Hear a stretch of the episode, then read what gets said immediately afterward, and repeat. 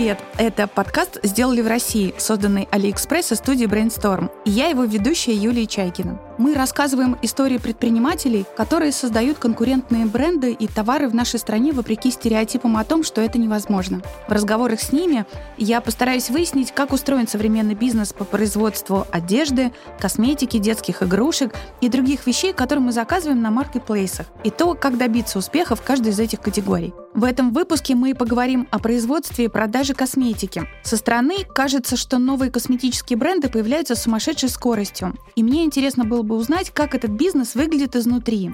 И вопросов у меня очень много. Я, честно, не очень понимаю, как устроено производство косметики, где основатели берут сырье, как они выбирают ниши на рынке и как выделяются среди многочисленных конкурентов. Сегодня я поговорю с основателями трех компаний, которые как раз смогли найти свое место на рынке и занимают разные ниши. Это бренд натуральной косметики из Сочи «Краснополянская косметика», BioBeauty родом из Новосибирска и московский Art энд Fact, очень молодой и технологичный бренд с современными ценностями, дизайном и маркетингом. Первые, с кем мне хочется пообщаться, основатели бренда «Краснополянская косметика». Это семейная пара Кристина Судеревская и Дмитрий Серов. Кристина и Дмитрий уже опытные предприниматели, они занимаются бизнесом с две тысячи второго года, почти двадцать лет. А до косметики они пробовали производить одежду и продавать даже автозапчасти. Любопытно, что сами ребята родом из Москвы, но создать косметический бренд они решили в горах под Сочи, куда переехали в середине двухтысячных. И самое интересное, Кристина и Дима сами выращивают сырье для своей продукции. Чтобы расспросить ребят об этом и других нюансах их косметического бизнеса, я позвонила им в Сочи.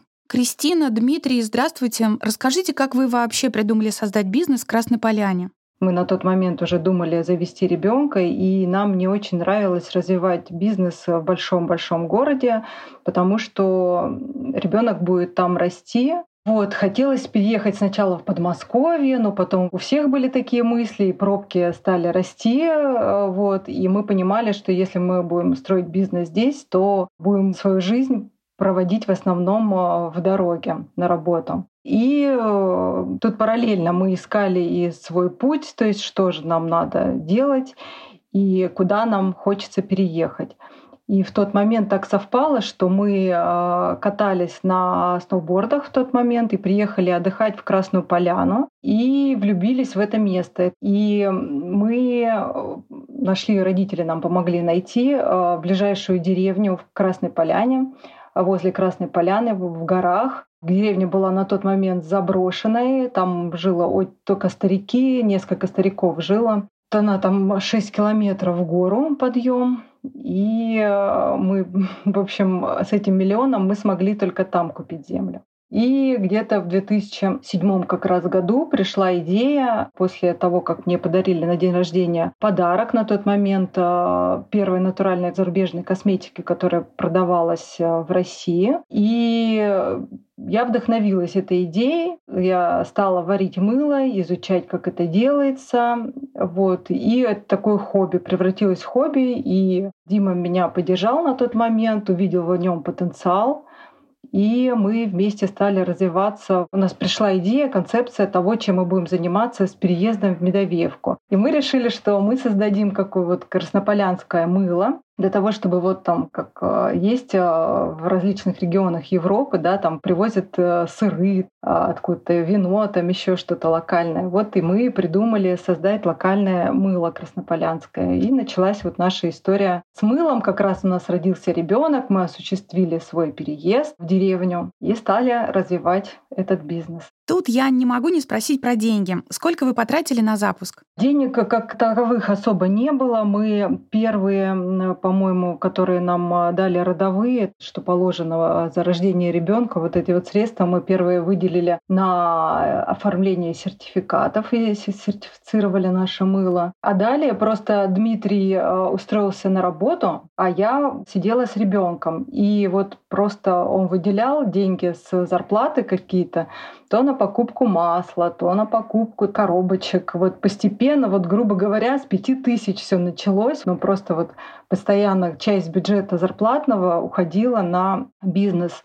ну, как бы на ингредиенты. И Дима даже помнит тот момент, я вот его забыла, когда он рассказывал, что расскажи, как сапоги или... А, ну, был выбор купить ребенку одежду, там, новую, сапоги. Там, обувь зимнюю или ингредиент. Ну, и выбирали, естественно, ингредиенты, потому что надо было развивать бизнес. Ну, с копеек все началось, буквально с копеек. В какой момент вы поняли, что эта история с мылом — это как раз то, что нужно, то, что может приносить значительный доход? Я забыл, какой это был год, и я тогда был вынужден уже уйти с работы, потому что Кристина одна не справлялась, и ей нужна была помощь в производстве. И я тогда уволился, и мы стали вдвоем работать на производстве, и это стало нас обеспечивать полностью. Это где-то двенадцатый год был. И вы начали придумывать новые продукты? Сначала, да, у нас было тридцать пять сортов мыла, мы с этого начали. Потом стали появляться гели для душа, дезодорант. Скорее всего, это было, ну, год через четыре после мыла. Мне кажется, раньше. Ну, может, Нет, раньше. раньше, раньше. Постепенно, то есть ставили потребность. Ну, как бы наши покупатели, они же сами нас подталкивали к развитию. То есть они хотели, вот они уже попробовали мыло, а что вы еще можете сделать? А сделайте нам то, а сделайте все. То есть много было предложений, куда двигаться, и мы вот в зависимости от потребностей добавляли ассортимент. Сейчас такое время, что об экологии не говорит только ленивый, а вот до действий доходят единичные случаи. Но общаясь с Димой и Кристиной, я поверила, что они искренне заинтересованы в том, чтобы не навредить природе своим бизнесом. Ребята постоянно ищут самую экологичную упаковку, они внедрили раздельный сбор мусора, компостируют отходы и даже используют солнечную электроэнергию на производстве. Да, вы не ослышались, они действительно установили на производстве солнечную электростанцию. А еще они построили свою ферму и выращивают на ней сырье для косметики. Для меня самая интересная ваша история — тот факт, что вы производите сырье самостоятельно. Расскажите, что это, как это и что это за вообще за ферма такая? Проект «Ферма», о нем мы мечтали с самого основания компании, потому что была идея всегда выращивать свои ингредиенты для производства косметики, свои активы получать. И когда появилась финансовая возможность, и нашли интересный участок земли, переоформили право аренды, это сельхозка, вот, на сорок девять лет. Дмитрий имеет в виду, что они взяли в аренду землю сельхозназначения. И на этой сельхозке мы реализовали свою мечту. То есть у нас там сейчас выращивается большое количество растительного сырья, большое количество растений различных. Какие-то еще там проходят акклиматизацию. Мы алоэ вера первые в России посадили в открытом грунте и смогли их акклиматизировать. Ну, в большом количестве, в промышленном, я имею в виду. То есть у нас там полгектара сейчас. Вот. Но самая большая изюминка, что на этой же земле стоит здание, в котором перерабатывается все это растительное сырье на энергии солнца. Вот. В России это точно единственное такое предприятие. Сейчас ищем аналоги в мире. Просто интересно, есть ли еще тот, кто смог реализовать именно автономную солнечную электростанцию построить. То есть у нас нет никаких коммуникаций, и мы автономно питаемся только от солнца. А как вам это удалось? То есть вы нанимали людей, которые этим занимаются? Чисто физически, да, там пропалывать траву, обрабатывать землю, конечно. А так это мои идеи по растеневодству. Это называется экспериментальное растеневодство. Мне оно очень нравится, увлекает. И все идеи по вот экзотическим растениям, которые мы на ферме сейчас акклиматизируем, там авокадо еще есть, у нас программа по авокадо. Вот, это мои идеи, да. Вы же довольно много продуктов производите. Неужели того сырья, которое вы выращиваете на ферме, хватает? Смотрите, то, которое мы выращиваем, его хватает. И там же процесс этот такой сложный с сырьем. То есть, например, вот мы посадили плантацию цитрусовых деревьев, их тысяча штук, но они маленькие. То есть их мы сможем урожай собрать, такой я имею в виду промышленный, где-то через три года еще, да, вот три года они растут уже. А, например, лаванда, василек, мята, розмарин, календула. Вот фихуа в этом году очень хороший урожай. Они трехлетние деревья, хороший урожай дали уже. Поэтому вот часть сырья, да, его хватает, как часть сырья его будет хватать. Но естественно, что что-то мы не сможем вырастить, и, естественно, мы покупаем. Тут да, то есть мы используем огромное количество ингредиентов, и все их невозможно вырастить в России. Тут как бы надо отдавать должное, что кокосовое масло мы не сможем сделать, там, да, и оливковое масло. Не, ну было бы много вот земли, мы бы и оливковое смогли сделать. Ну, ресурсы, конечно, фермы, они ограничены, и полностью перейти это просто невозможно, потому что косметические средства используются ингредиенты со всего мира, и ну, хотя бы какую-то часть, которую мы можем использовать сами, ну, как бы, если нам, вернее, уже нам получается это делать, ну, это же здорово. Вы сейчас продаете и в офлайне, и в онлайне. А где выручка больше? Я правильно понимаю, что в офлайне все-таки больше сейчас? Ну, в принципе, да, в офлайн у нас просто еще и партнеры, да, по всей России. Вот. И, конечно, нам сложно вычислить вот общий масштаб, да, то есть как продают наши партнеры больше в онлайне или в офлайне.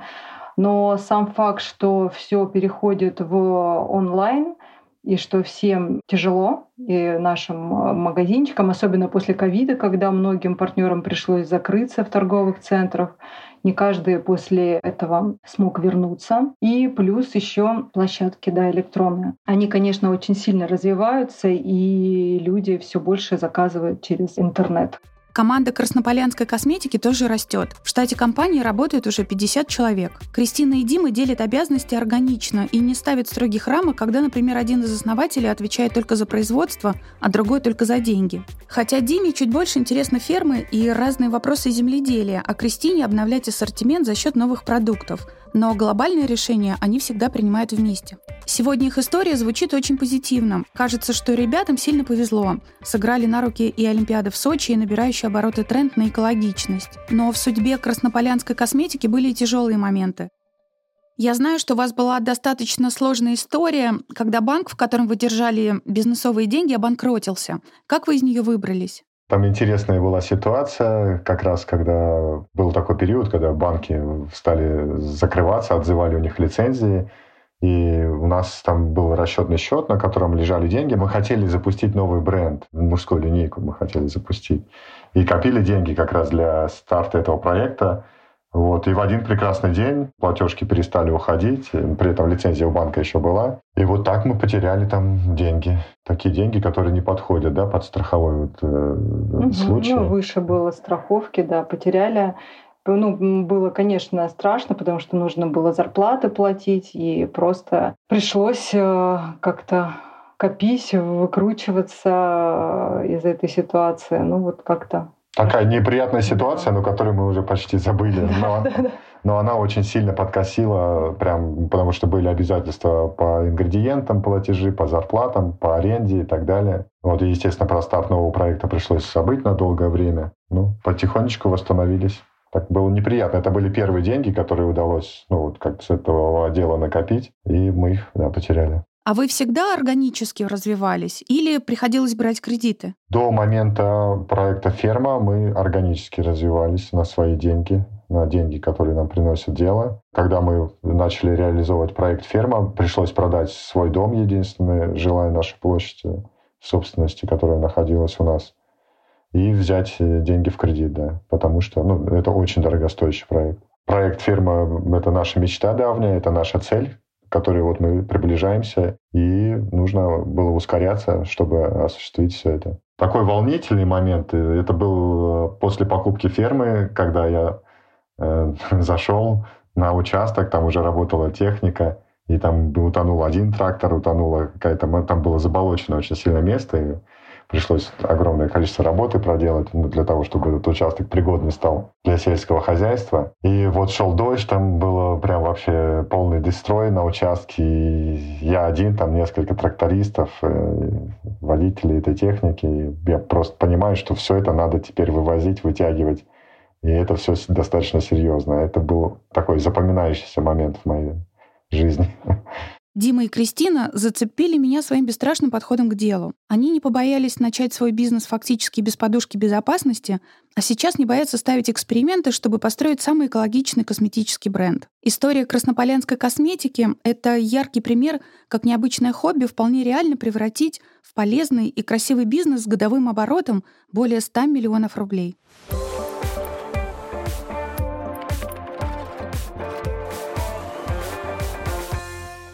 Натуральную косметику, которая сейчас продается в России под брендом BioBeauty, разработали в лабораториях Новосибирского академгородка еще в тысяча девятьсот девяносто седьмом году. Развивая BioBeauty, предпринимательница Екатерина Врубель. Ее самый популярный продукт — это биочистка. Это необычный порошок на основе минералов, который применяют для детоксикации кожи. Вместе со своим бизнесом Екатерина пережила и период взрывной популярности, и болезненный кризис, и разрыв с партнером. Я пришла в бизнес в две тысячи втором году. Моя партнер, я приехала в Москву, и одна из моих знакомых пригласила меня участвовать в бизнесе.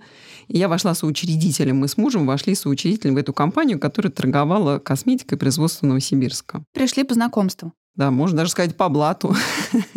Она была очень интересная, эта косметика. Она вообще вся в порошках. И мне дали попробовать. Uh-huh. Наши слушатели не увидят, но вот этот пробник, вот здесь такой порошочек. Моя знакомая дала мне попробовать. Он произвел на меня невероятный эффект, потому что это стопроцентно натуральный такой продукт, который, кроме всего прочего, прекрасно нормализует салоотделение на коже. Вот те, у кого жирная кожа, они просто хлопают в ладоши и после первого применения говорят: дайте нам все, что есть.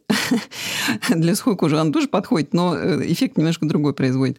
И я была как раз таким человеком, так как он сто процентов натуральный, действие мне понятно, оно достаточно технологично, то есть там большая научная база, и, в общем, mm-hmm. об этом продукте много защищено, там и докторские диссертации, и кандидатских, но мне понятно, как это работало, и что моя кожа сказала: да, да, да, да, да, конечно, прекрасный продукт.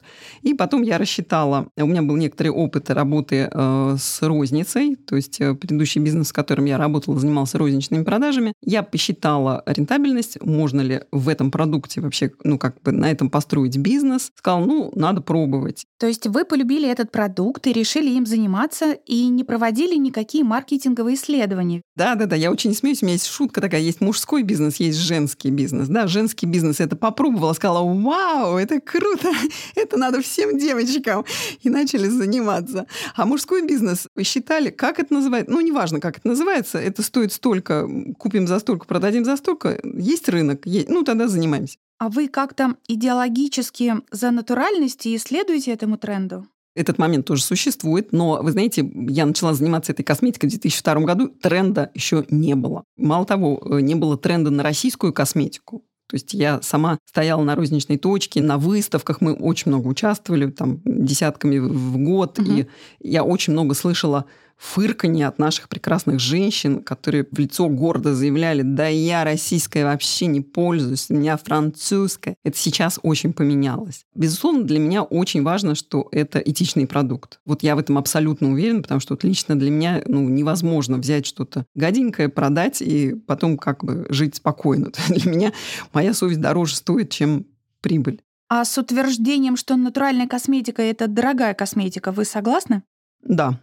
Я согласна, да, потому что дорого, дешево — это понятие очень относительное, да, но э, масс-маркет, ну, когда там, нам, ну, не знаю, на полках лежит крем, вы знаете, меня это бесконечно удивляет. Я увидела крем как-то, который стоит двенадцать рублей, да, то есть там тридцать миллилитров, но все равно это крем. Я плохо понимаю, как предприниматель и математик, как можно заплатить эн дэ эс, заплатить магазину, который это выложил, угу. заплатить за тюбик и еще что-то внутрь положить. Ну, только, ну, не знаю, там, может быть, только взбитый вазелин можно туда положить, так сказать, нефтепродукт там, с каким-то ароматизатором. То есть, если мы говорим действительно о натуральных вещах, вот у нас в масках э, иногда доходит до двенадцати компонентов разных трав. Эти травы, в общем-то, надо было собрать, высушить, каким-то образом обработать, э, да, их дезодорировать даже, чтобы там, ну, не возникало там плесени, там, болезнетворные какие-то вещи, потом это все скомпоновать и выдавать. Э, и, в общем...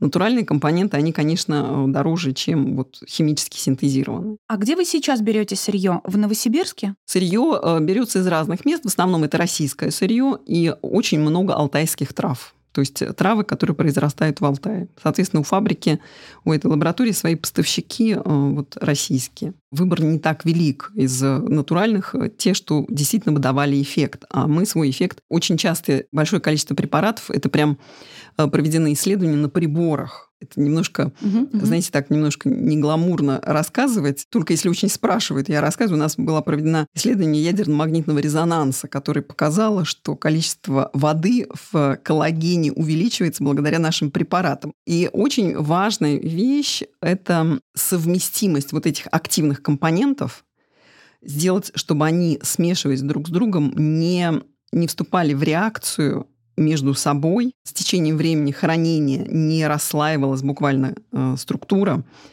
Поэтому это такие тонкие очень настройки, и у нас достаточно, ну, недостаточно, не могу сказать, что это частый такой момент, но бывает так, что мы ввели какой-то компонент, он активный, но не держит структуру. Это значит, что когда покупатель будет выдавливать из тюбика, он получит две субстанции. Одна густая, другая водичка.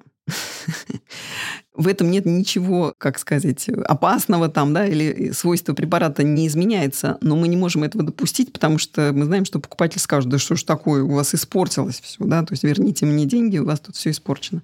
Вот, и над этим приходится работать иногда месяцами, да, чтобы вот тот активный компонент, который мы хотели ввести в состав, чтобы он сохранялся активным и не, никаким образом не менялась структура этого препарата. Какой у вас сейчас ассортиментный список? Сколько там сейчас пунктов? Сейчас двести сорок. Ну, где-то в районе этого. Целевая аудитория – это девушки, конечно, там лет от четырнадцати до девяноста, правильно? Ну, даже от девяти месяцев у нас зарегистрирован самый юный наш пользователь. девять месяцев, конечно, она не сама покупала. Ей купила мама. У девочки была опрелость. И мама позвонила, она была нашей покупательницей, уже спросила, а можно пользоваться? Мы говорим, можно, вот как раз вам и нужно. Она попробовала, сказала, вообще суперски, потому что сняло, вот сразу втянуло вот эти вот раздражающие компоненты, да, которые там на кожице у ребенка были. Биочистка сразу это в себя втянула, и очень быстро все там зажило, и все стало хорошо. И действительно до девяноста лет, да, это наша целевая аудитория. У нас, сейчас скажу, прям статистически, наверное, восемьдесят пять процентов покупателей – это женская аудитория, где-то пятнадцать процентов. Мужчина. С того момента, с две тысячи второго года, когда вы пришли в этот бизнес, как он поменялся? У нас такая драматическая достаточно история. Мы начинали в две тысячи втором году и начинали с розничной сети. И мы открывали в торговых центрах монобрендовые, такие небольшие, ну, мы их назвали киоски, да, такие лоточки, на которых вот продавалась только наша косметика. И все очень бурно росло, прям, по-моему, в пять раз в первый год мы увеличили объемы, потом там в семь раз. Ну, вот прям очень все это хорошо было. Когда оглядываешься назад, понимаешь, что это было хорошо. Когда ты варишься в этом, это все казалось неимоверно трудным, тяжелым и так далее. Потом, так как конкуренция усиливалась очень сильно, на самом деле мы начинали, когда еще не все западные бренды известные, они имели здесь представительство. То есть они приезжали на выставки и там только торговали. Постепенно они открыли представительство, и, конечно, рынок поменялся сильно. Вообще косметика очень конкурентная область, и, наверное, лет восемь, что ли, назад была такая статистика, что каждую неделю появляется два новых бренда косметики. Если это можно вообразить вообще, то вот угу. Оно так и было. Многих с нами уже, конечно, Конечно, нет, кто тогда открывался. Это непростой рынок. И мы развивались больше как розничная сеть. Наверное, где-то в году две тысячи шестом у нас открылся оптовое направление, открылся свой интернет-магазин, который был очень смешной и вот по нынешним временам, конечно, выглядел прям более чем наивным. Но, тем не менее, мы делали какие-то продажи. А с течением времени розницы становилось все тяжелее и тяжелее, потому что больше конкуренции возникало даже в том смысле, что открывались торговые центры и размывали очень покупателей. То есть там, где стоял один и собирал покупателей с большого района, их стало там три-пять, и все разбрелись по разным местам. И в конце концов, в две тысячи четырнадцатом, что ли, году, или две тысячи пятнадцатом, ну вот конкретно для меня, с введением торгового сбора в Москве, то есть это вот, так сказать, убило мою розницу полностью. То есть я просто была вынуждена закрыть свою розничную сеть, потому что это приносило только убытки.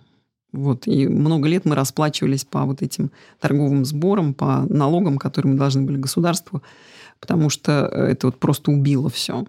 И, соответственно, стали развиваться оптовые направления и интернет-магазин. А потом появились маркетплейсы. А потом, да, три года назад где-то мы активно зашли на маркетплейсы. У нас пандемия очень больно по нам ударила. Очень больно, потому что у нас было много мелких партнеров, оптовых предпринимателей, которые работали. Ну, это, как я называю, такие супер, микро, мини, ультра крошечные бизнесы, где работает там одна женщина или у нее сеть из трех магазинов там, или пять магазинов. Ну, такие, в общем, небольшие. И э, многие из них закрылись. К сожалению, вот мы просто прям смотрим на свой э, список клиентов, э, не пережили пандемию. Вот, поэтому у нас вот этот э, сектор приуныл. Да, и началась эра маркетплейсов. И, конечно, вот эти три года последние, это, это уверенный рост маркетплейсов. Они стянули на себя огромное количество покупателей. Несмотря на кризисы, Екатерине удалось вырастить BioBeauty за то время, что она управляет компанией, и она не останавливается. Сейчас она фокусируется на росте аудитории в онлайне, продвигает бренд через соцсети, маркетплейсы и YouTube. Кстати, заниматься косметическим бизнесом Катя начинала вместе с мужем. На старте супруги вложили три тысячи долларов, и всего за три месяца эту сумму уже отбили, а потом они развелись.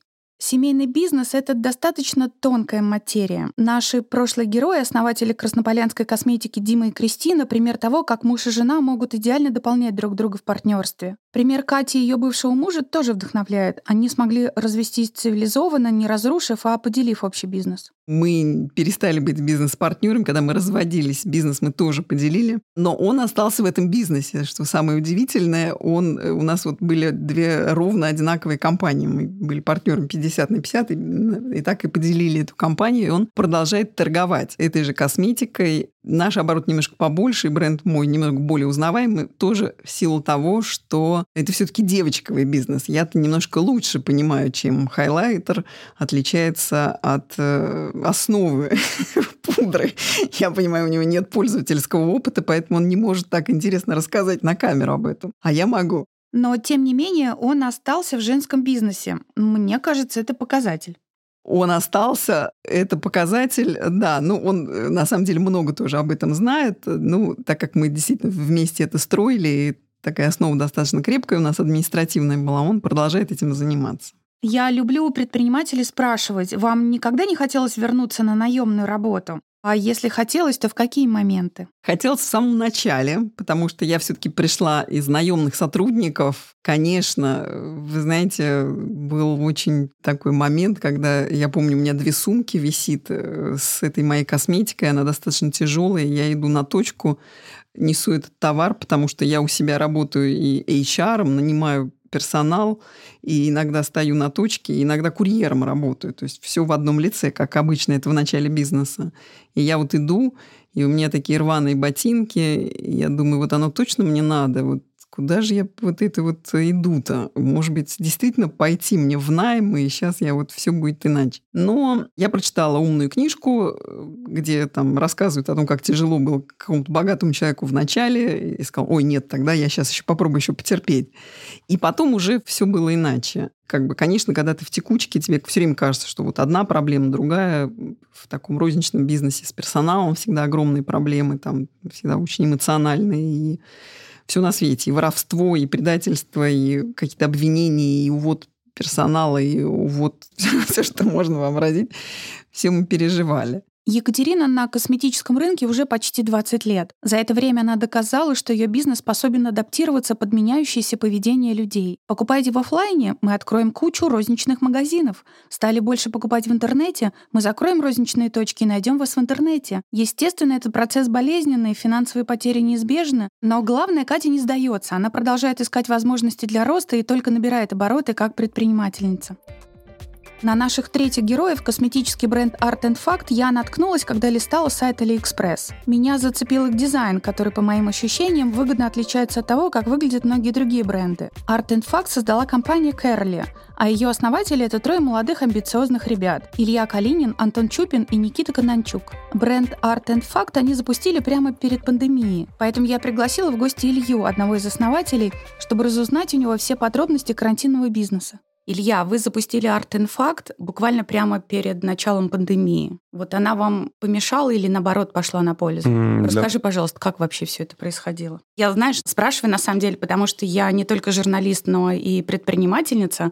И я, кстати, открыла свое кафе тоже как раз накануне пандемии. Ну, в нашем случае все было сильно более радужно. Здесь, наверное, нужно сделать небольшую такую ремарку и рассказать про то, почему косметика и как это вообще все придумывалось, как это все задизайнилось как бизнес. Давай. То есть мы на самом-то деле занимаемся эф эм си джи-продуктами и занимаемся тем, что придумываем, а что людям нужно, и производим что-то на контрактных производствах и дистрибутируем пять лет. Косметикой мы начали заниматься, начали смотреть на, на эту категорию в две тысячи девятнадцатом году. И, собственно говоря, если раньше мы занимались, первая категория, которой мы занимались, была жидкости для электронных сигарет, и это была более классическая дистрибуция, то есть у нас были офлайн-сети, дистрибьюторы и все более такое правильное, типичное, понятное. В две тысячи девятнадцатом году мы решили попробовать поменять две штуки. Мы решили поменять категорию и зайти в beauty and healthcare, и решили поменять модель дистрибуции и делать digital-first продукты и ориентироваться на маркетплейсы. И поэтому, когда мы запустили, для нас это, конечно, был такой попутный ветер. А, то есть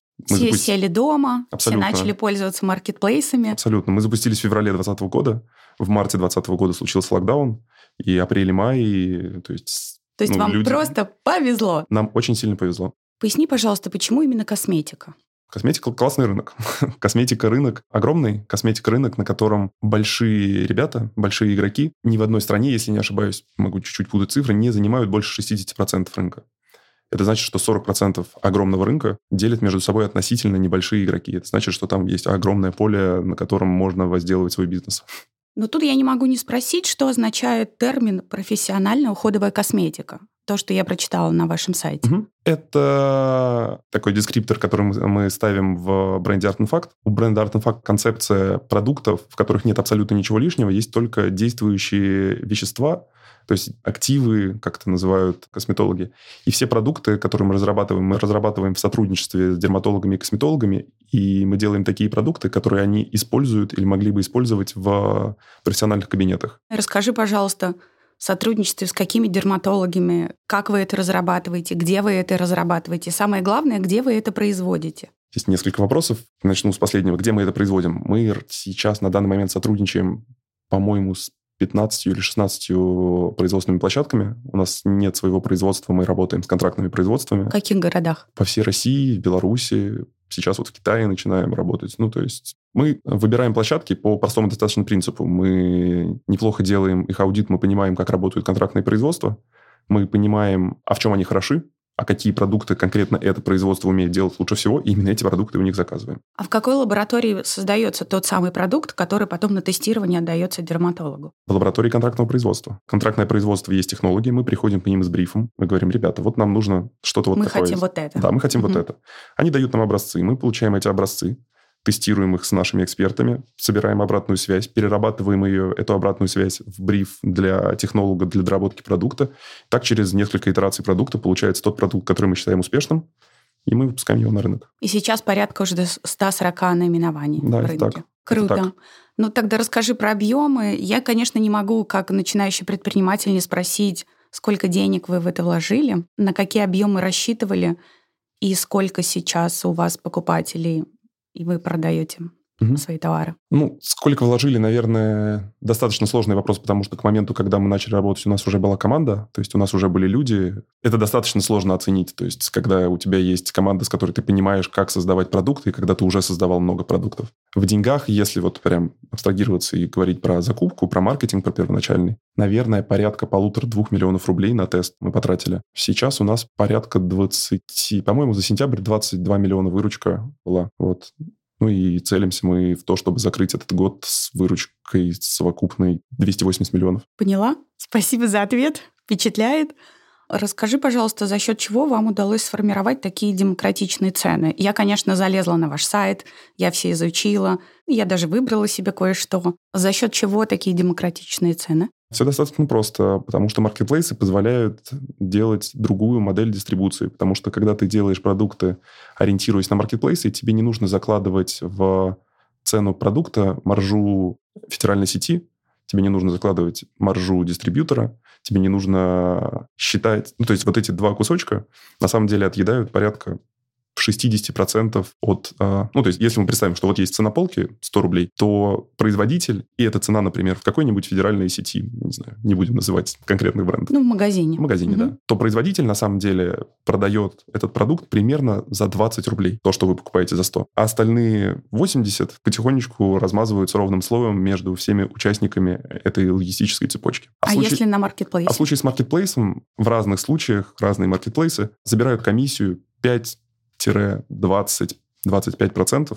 То есть я очень общо сейчас говорю, потому что сильно зависит от категории продукта. В нашем случае это порядка пятнадцать-двадцать процентов. В чем идея нашего бизнеса? Мы себя воспринимаем как ребят, которые хотят конкурировать с условным L'Oreal или с Procter энд Gamble. Потому что если посмотреть на топ двадцать компаний по капитализации эф эм си джи, это все такие чуваки, которые появились сто-сто пятьдесят лет назад где-то в Штатах или в Западной Европе. И Они все это время учились делать достаточно понятную штуку. Они учились находить максимально большую аудиторию, понять, как для этой аудитории сделать унифицированный продукт, который, в общем-то, всем подойдет, как произвести его очень дешево, как расставить его на триста тысяч полок по всему миру, и как сделать так, чтобы, когда человек приходит на полку, он среди пяти или максимум десяти конкурентов выбрал именно их продукт. Ну, расскажи, что ну, у тебя чаще всего покупают? Ну, у нас есть наш бестселлер, это сыворотка для лица с ниацинамидом и цинком. Есть вот в Art&Fact такой продукт. Он, наверное, до сих пор генерит процентов семь нашего оборота. Вот что-нибудь в этом роде. Точную цифру не скажу. Ну, из ста сорока продуктов – это большая доля. Это большая доля, да. Так, а, а еще что интересненького? Вот конкретно в Art&Fact люди очень ценят и воспринимают нас как бренд ухода за лицом. То есть у нас много разных сывороток, кремов и вот всяких-то всяких таких историй. У нас есть а, линейка сывороток для мезороллеров. Это тоже интересный кейс, когда нам начали писать и регулярно спрашивать, можно ли использовать наши сыворотки для мезороллеров. Мы спросили у косметологов, ну, а можно ли? Нам сказали, ну, вообще лучше не надо, потому что они должны быть стерильными, они должны быть, ну, то есть после того, как ты открыл ее, и у нее уже был контакт с воздухом или с э, пальцами, или вот с чем-то таким, не нужно использовать что-то, что ты иглами в себе, микроиглами вгоняешь под кожу. И мы в этот момент такие, окей, ну, так можно же сделать стерильные, можно сделать их в одноразовые упаковочки по одному там, миллилитру, условно говоря, или по два. И вот сделали такую линейку продуктов и, созда... и, и создали категорию, на самом деле. Это была интересная штука, что такого типа продуктов не было, в принципе, на маркетплейсах. Давай вернемся к производству. Предыдущие героини рассказывали мне, что, конечно, производство высококачественной косметики – это непросто. Потому что это высокие стандарты, потому что это наше с тобой здоровье, и вот это все. Как у вас происходит производство? Как часто вы следите? Вообще выявляли ли вы какие-то некачественные продукты и по каким причинам? Отвечая на первую часть, любой операционный бизнес – это непросто, любое производство – это непросто, и любое производство можно сделать хорошо. То есть я не очень люблю те стенания, что вот в России ничего не умеют делать. В России все умеют делать, в России не очень часто люди умеют и хотят работать. В России абсолютно те же производства, станки, в России абсолютно те же руки у людей, ноги, они и также... Мозги. Да, да, да. То есть это, это все буллшит, которому не нужно верить. Не нужно себя недооценивать и говорить, что ну вот там у них, а вот здесь у нас, как, конечно, не могут. Все могут. Да, иногда действительно в России сложно найти классных подрядчиков под какие-то специфичные виды продуктов, но пока что буквально несколько продуктов мы просто ну, физически не смогли произвести в России, но смогли, например, в Беларуси. Поэтому это все очень-очень условное. Что касается качества, я уже упомянул, что мы работаем с пятнадцатью на данный момент контрактными производствами. Это, в принципе, часть нашей стратегии не иметь собственного производства, так как это позволяет быть компанией намного более гибкой. Многие производители контрактные предлагают тебе очень широкий ассортимент. И здесь важно понять, а что действительно хорошо умеет делать конкретно этот производитель, и заказывать именно эти продукты у него. И вот эта тонкая грань, то есть для этого у нас в штате есть химики-технологи, для этого у нас есть собственная лаборатория, для этого у нас есть продукт-менеджеры с клевым опытом, которые знают специфику разных производств. Ну и пока что, кажется, у нас неплохо получается. Косметические продукты – это излюбленная мишень для блогеров, которые разоблачают производителей, на чьих продуктах некорректно указан состав. Основатели Art&Fact однажды угодили в такой скандал, но к их чести смогли красиво выйти из подобной ситуации. У нас в прошлом году был идеальный шторм. Была смешная ситуация. Я в этот момент летел в Москву, и вот прям буквально на взлете мне приходит сообщение в Телеграм. У нас в сыворотке нашли запрещенное в России химическое вещество. И все. Гениально. И я вот три часа... И ты выключил телефон. И, и, и связь пропадает, и я три часа лечу. И я такой, ну, главное, чтобы никто не умер. Ну, такой, ну, в общем-то, остальное все мелочи жизни, главное, чтобы никто не умер. Я прилетаю, у меня там тысяча сообщений, все разрывается, в Инстаграме у нас творится ад. Угу. В итоге оказывается, что ситуация чуть менее драматична, чем звучала изначально, но достаточно неприятная. Оказалось, что у нас в составе из-за того, что вот, ну, мы прошляпили, наш производитель прошляпил, сертификационная компания прошляпила. Было в составе сыворотки вещество, которое с две тысячи двенадцатого или две тысячи четырнадцатого года в России было признано фармакопейным, то есть для использования в фарме. И в косметике его как бы нельзя использовать. Это димексид. Оно не вредное. Оно у нас было там в ноль целых ноль каком-то проценте. Но оно как было запрещено. А после того, да. как все на всех этапах вы это прошляпили, кто же все-таки обнаружил? Блогер. Косметический Отлично. блогер, Отлично. который сказал, что такой, ребят, я читаю состав. Он прочитал состав? Да, ну, справедливости ради, мы здесь его не прятали. То есть у нас был там этот димексид в составе, mm-hmm. мы и написали, mm-hmm. что он в составе. И он сказал, что, ребят, как-то странно, что за дела. И тут, да, и началось просто у нас, ну, очень-очень большой охват, что вы нас... А люди как бы не хотят разбираться в сути. То есть, да, димексид, но, то есть, если чуть-чуть посмотреть, то он категорически не вреден для кожи, он продается в двадцати пяти процентном растворе в аптеке без рецепта, а у нас он, условно говоря, ноль целых ноль один процента. Ну, это как бы понятно, когда это ты так. мне сейчас десять это рассказываешь, это а так. когда, когда большая ч... масса в Инстаграме. Когда человек просто видит сообщение, что вот... у меня тут запрещенное вещество. Ну, то есть, понятно, что у нас разрывается личка, вы нас хотели отравить, вы вообще не люди, что же вы Нехорошие. делаете с нами, да. Угу. Но, справедливости ради, у нас классно команда вышла из этого, то есть мы буквально за сутки разобрались, собственно, что мы действительно никого не могли этим отравить. Мы отозвали полностью всю партию с маркетплейсов, мы сказали, что мы заменим абсолютно всем покупателям этот продукт. Мы выпустили открытое письмо, где мы признали нашу ошибку, рассказали полностью, показали, как это происходило, кто и как накосячил, сказали, что да, ребята... Вы прям реально по всем этапам написали, вы признались, да, да, мы через, где и как вы накосячили. Через, через двадцать часов мы выпустили это письмо, угу. такой лонгрид, и это стало... классным антикризисным пиаром, потому что те же блогеры, которые говорили, что, ребята, так вообще, что за дела, они сказали, воу, ничего себе, какая-то компания в России признает свои ошибки. А для нас это как бы, ну, в тот момент казалось суперестественным. А потом из-за этого меня там звали на выставку Интершарм косметическую, рассказать про этот кейс, что для меня до сих пор удивительно, потому что кажется, что это единственный нормальный путь, когда ты накосячил. Доверие в аудитории вы восстановили, продукт переработали. А если измерять эту ошибку в деньгах, то сколько денег вы тогда потеряли в тот момент? Я думаю, порядка четыре-пять миллионов рублей тотал. То есть на то, чтобы разослать всем обновленные образцы, чтобы забрать всю партию, утилизировать, вот, вот это все. Ну, получилась такая чувствительная, достаточно неприятная, чувствительная очень, очень неприятная ошибка. Это я говорю, наверное, в деньгах. Если там еще взять пару месяцев недополученной прибыли, то еще чуть-чуть побольше. Поясни тогда, как главный рассказчик про вашу компанию. Ну, мы не будем, конечно, скрывать, что мир уходовой косметики многообразен, и в том числе чисто российских брендов, и не только российских, на рынке много. Выясни, пожалуйста, почему я, как твой потенциальный покупатель, должна выбрать вот именно твой бренд, твою косметику? Это сложный вопрос, ну, потому что, во-первых, я не уверен, что именно ты должна выбрать нашу косметику. Весьма вероятно, что ты должна выбрать какую-нибудь еще косметику. Мне сложно ответить, я не знаю, какой ты покупатель.